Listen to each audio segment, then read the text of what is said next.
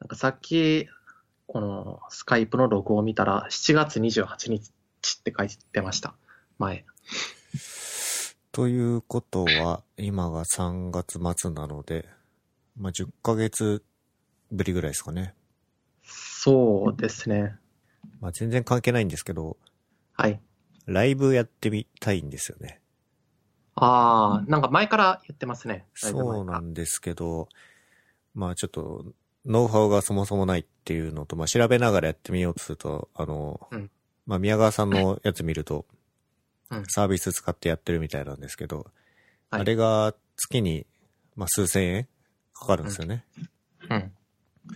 で、今はまあ僕の、まあ、趣味でやってるやつなので、そんなにお金がかけるものなのかなとも思いつつ、はい。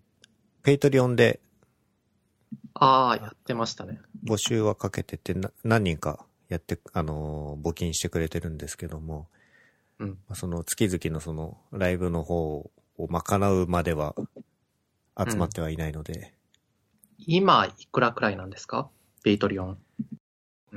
まあ年間のドメイン代はトントンになるぐらいですかね。ああ。確かに FM ドメイン高いんで。今、ゲストの人に出てもらってるじゃないですか。はい。モリシーもそうなんですけど。 はい。なんかそういう人への何かしらの形でバックもやりたいなとは思っているので、はい。まあ、僕がランニングできるところよりは先にそっちを補填していきたいなっていう気持ちなので、でもそんなにコストかかってないですけどね。いや、なんか久しぶりなんで、緊張してます場を、いや、緊張はしてないですけど、 何喋ろうかな。えーっと、前回はまだ多分会社勤めだったんですよね。はい。で、今はもうフリーランスになったとかならないと か、フリーランスになりました。メールザフク。リこれどのぐらいになるんでしたっけどの、フリーランスになって、えっと、去年の10月からなんで、もうすぐ半年ですね。えーっと、会社勤めを辞めた理由みたいなのは、辞めた理由。えーっと、まあなんかたまに聞かれるんですけど、別になんか不満があって 辞めたわけでは全然なくて。で、まあ、前の会社はギルドっていうところだったんですけど、なんかギルド自体そのフリーランスの集合みたいな組織なんですけど、僕はフリーランスじゃなくて正社員として入ってて、まあ、なので、ギルドに入った時から、ゆくゆくはフリーランスも考えてはいたんですけど、まあ、思ったより早く辞めることにはなりましたね。どのぐらい勤めてたんですかギルドは、ギルドもちょうど半年です。そういえばちょうど確定申告だったんじゃないですか そうです。なんとかやりましたよ。森氏の苦 手そうな。いやー、こういうの、 なんか、まあ苦手だと思ってたんですけど、意外と調べ始めると、なんか税金の仕組みとか分かってきて、面白かったですけどね。うんなんかサラリーマン時代は、その源泉徴収って何なのかも分からずに、毎月払ってましたけど、まあそれが何なのか分かるようになったし、うん。勉強に、なんか社会人力が上がりました。うん。なんかフリーランスに、まあ、確定申告したってことは、当然稼ぎがあったと思うんですけど、はい半年間でこう、すぐに仕事があったんですかそうですね。サラリーマンをしてた時から、その副業をちょくちょくやってたんですけど、まあ、最初は、速攻を、その、なんか最初の業務委託先としながらの、今までなんとか食いつないでは来てますけど、サラリーマンの時と、今でどのぐらい稼ぎが違いま すかまあ、納める税金が違うのは前提として、はい、額面だけ取ったらやっぱりこう、フリーランスの方が高いと思うんです増けど。えましたね。はい。ですかね。まあ、森氏の場合は、金額面っていうより、その働き方っていう意味でフリーランスを取ったっていう感じですかね。そうですね。うん。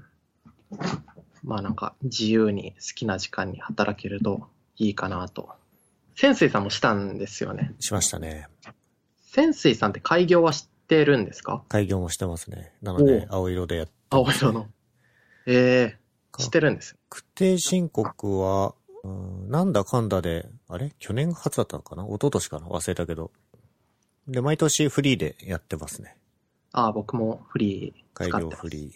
で、割と僕は豆なので、まあ、経費になるようなものがあったら、レシート、レシートというか、領収書取っておいて、スキャナーで取り込んで PDF にはしといて、で、フリーにも都度入力するようにはしてるんで、確定申告直前でバーってやったりはしてなくって、うんうんで、今年唯一めんどくさかったっていうか、ちょっとトライしたものがあって、はい。今年オンラインで確定申告したんですよ。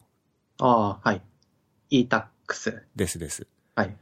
で、何種類か、その e-tax もやり方があるんですけど、その本家の方でやるのと、フリー上でやるやつもあるんですよね。うん。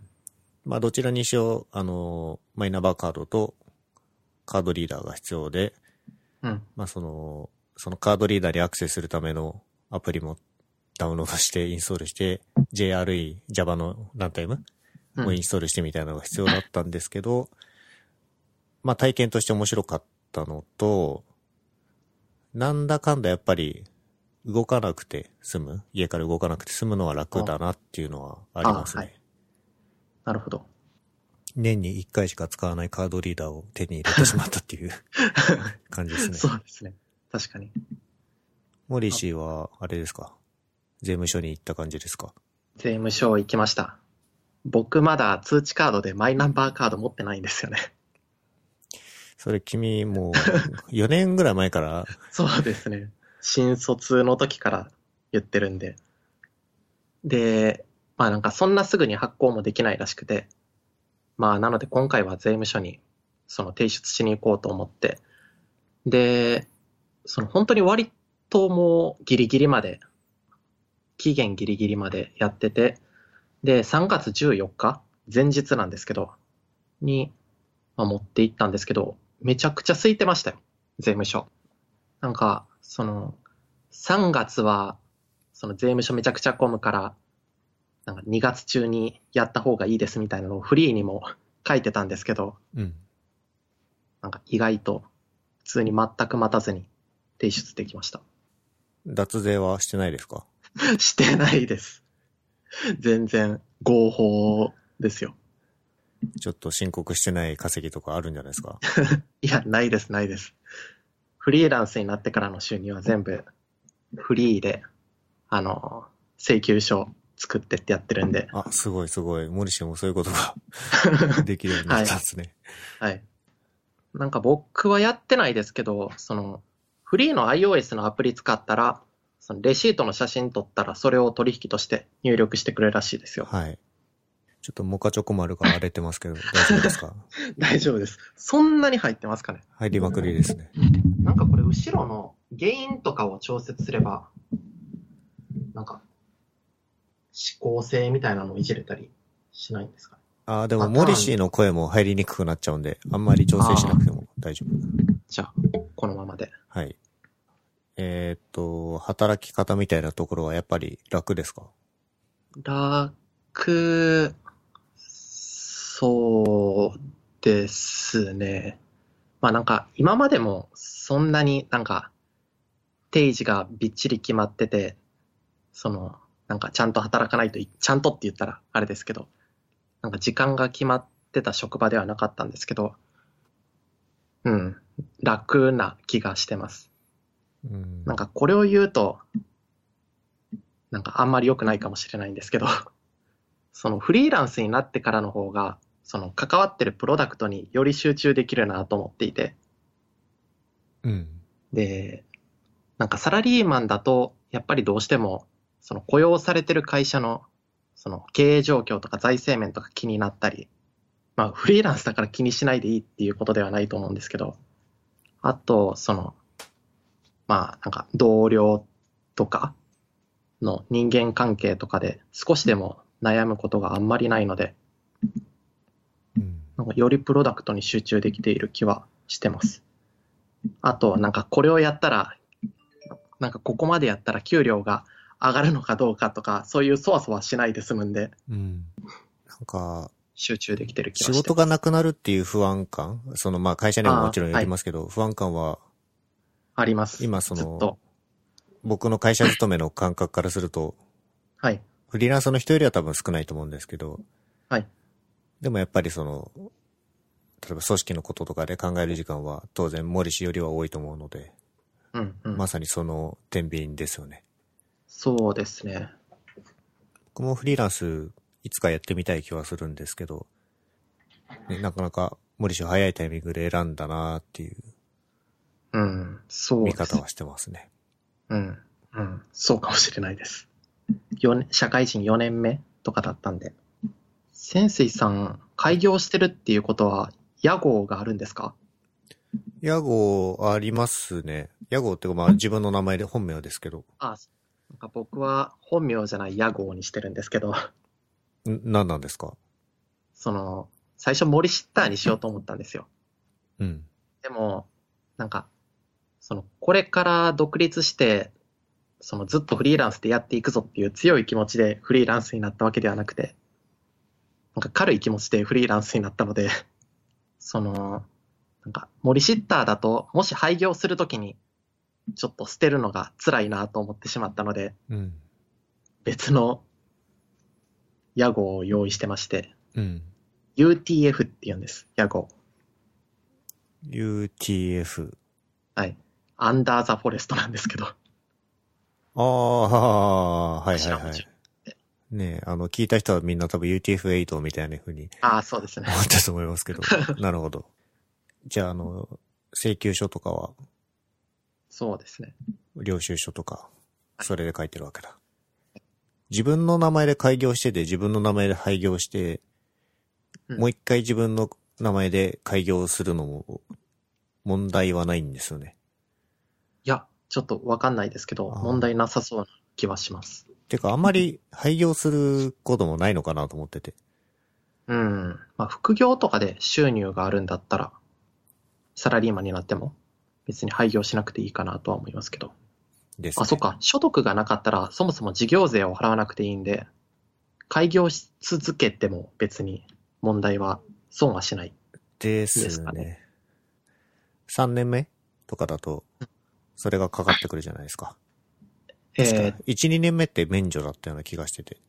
それ、え、消費税ですかえっ、と、事業税事業税は確か年間所得200何万に行ってなかったらゼロですよ。あれ ?1、2年目免除みたいなのって何に対してでしたっけそれは消費税です。あ消費税か。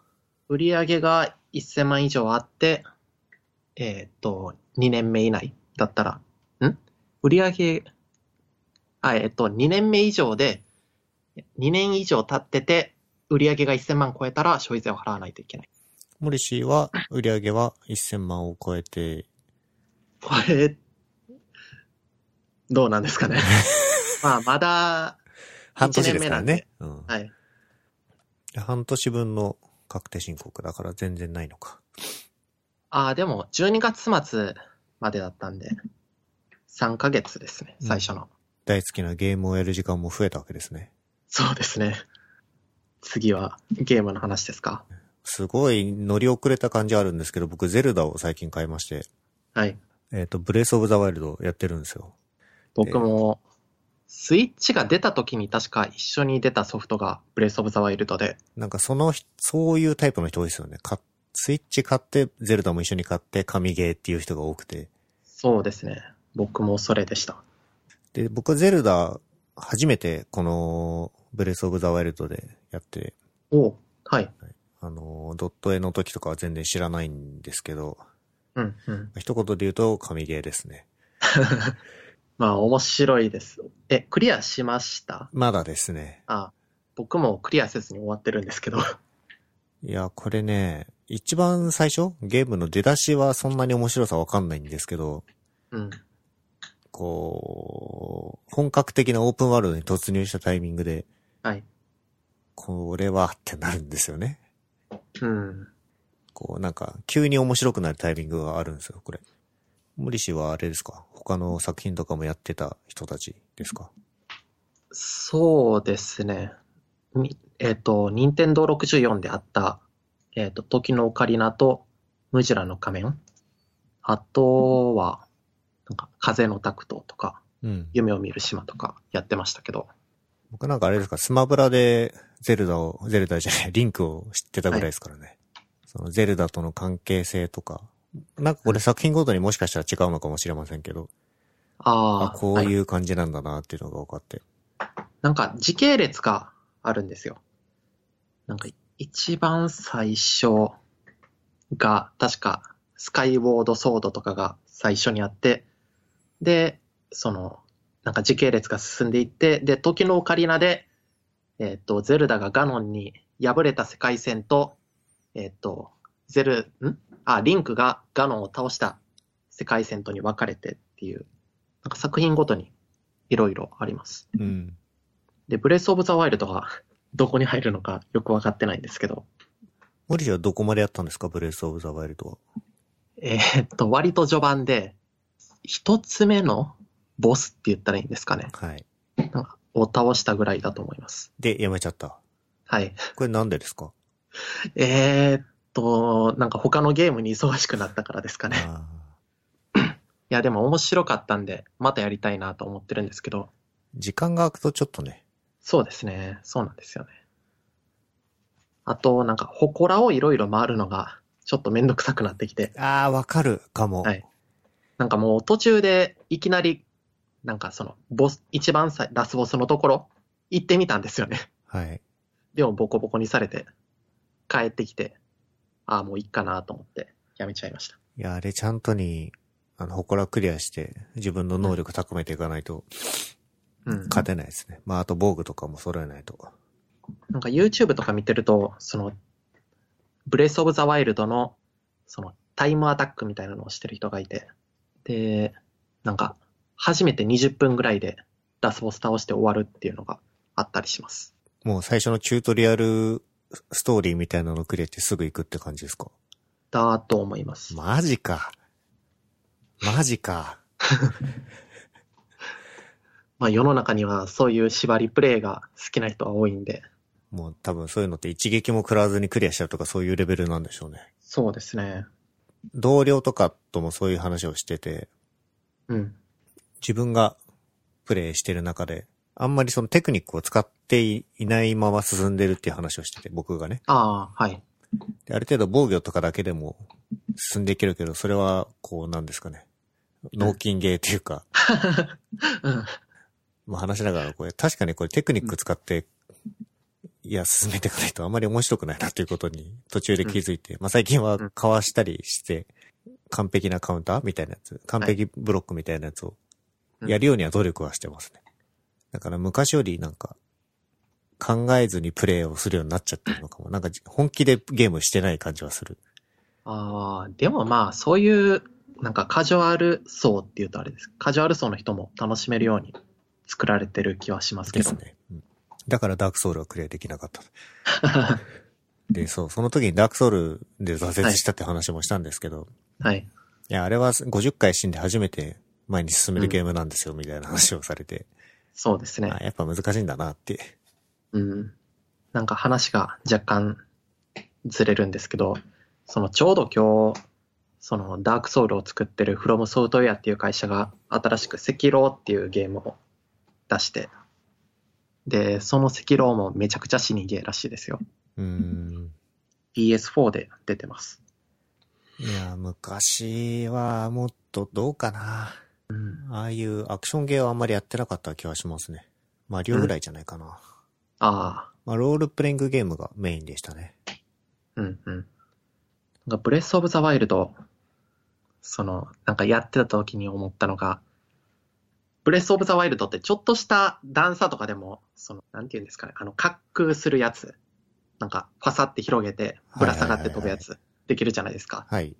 なんか日常生活でも、 ここの丘から滑空できそうだな、と思ってましたけどね。道端に鳩がいて飛んでく時に矢を撃ちそうになるのとか は、感覚が似てる気がしますね。うん。ポケモンの発表があったんですかああ、そうです。ポケモンの完全に新しいタイトル。第8とかそれぐらいの世代なんですけど、ポケットモンスター、ソードとシールドっていうバージョンが発表されてて。 縦方向っすね。方向あそうです。そう。えー、それもう、ポケモン今何種類いるんですかねと、なんか、フォルムチェンジとか、その、なんか、ちょっとしたポケモンの亜種とかそういうのも入れると、多分次で1000近くにはなるんじゃないですかね。モリシーってポケモン、赤、緑ってや りました。やりました。一番最初に買ったゲームがポケモンの赤なんで、いやー、あの頃が懐かしい。150ってちょうどよかったなと思って。なんか、コンプリートする気にもなるし、 うん。 1000ってだいぶ根気がいるじゃないですか、今だと確。かに、コンプリートするもんじゃないですね、もう最近あはー。今はもう違うんですね。うん。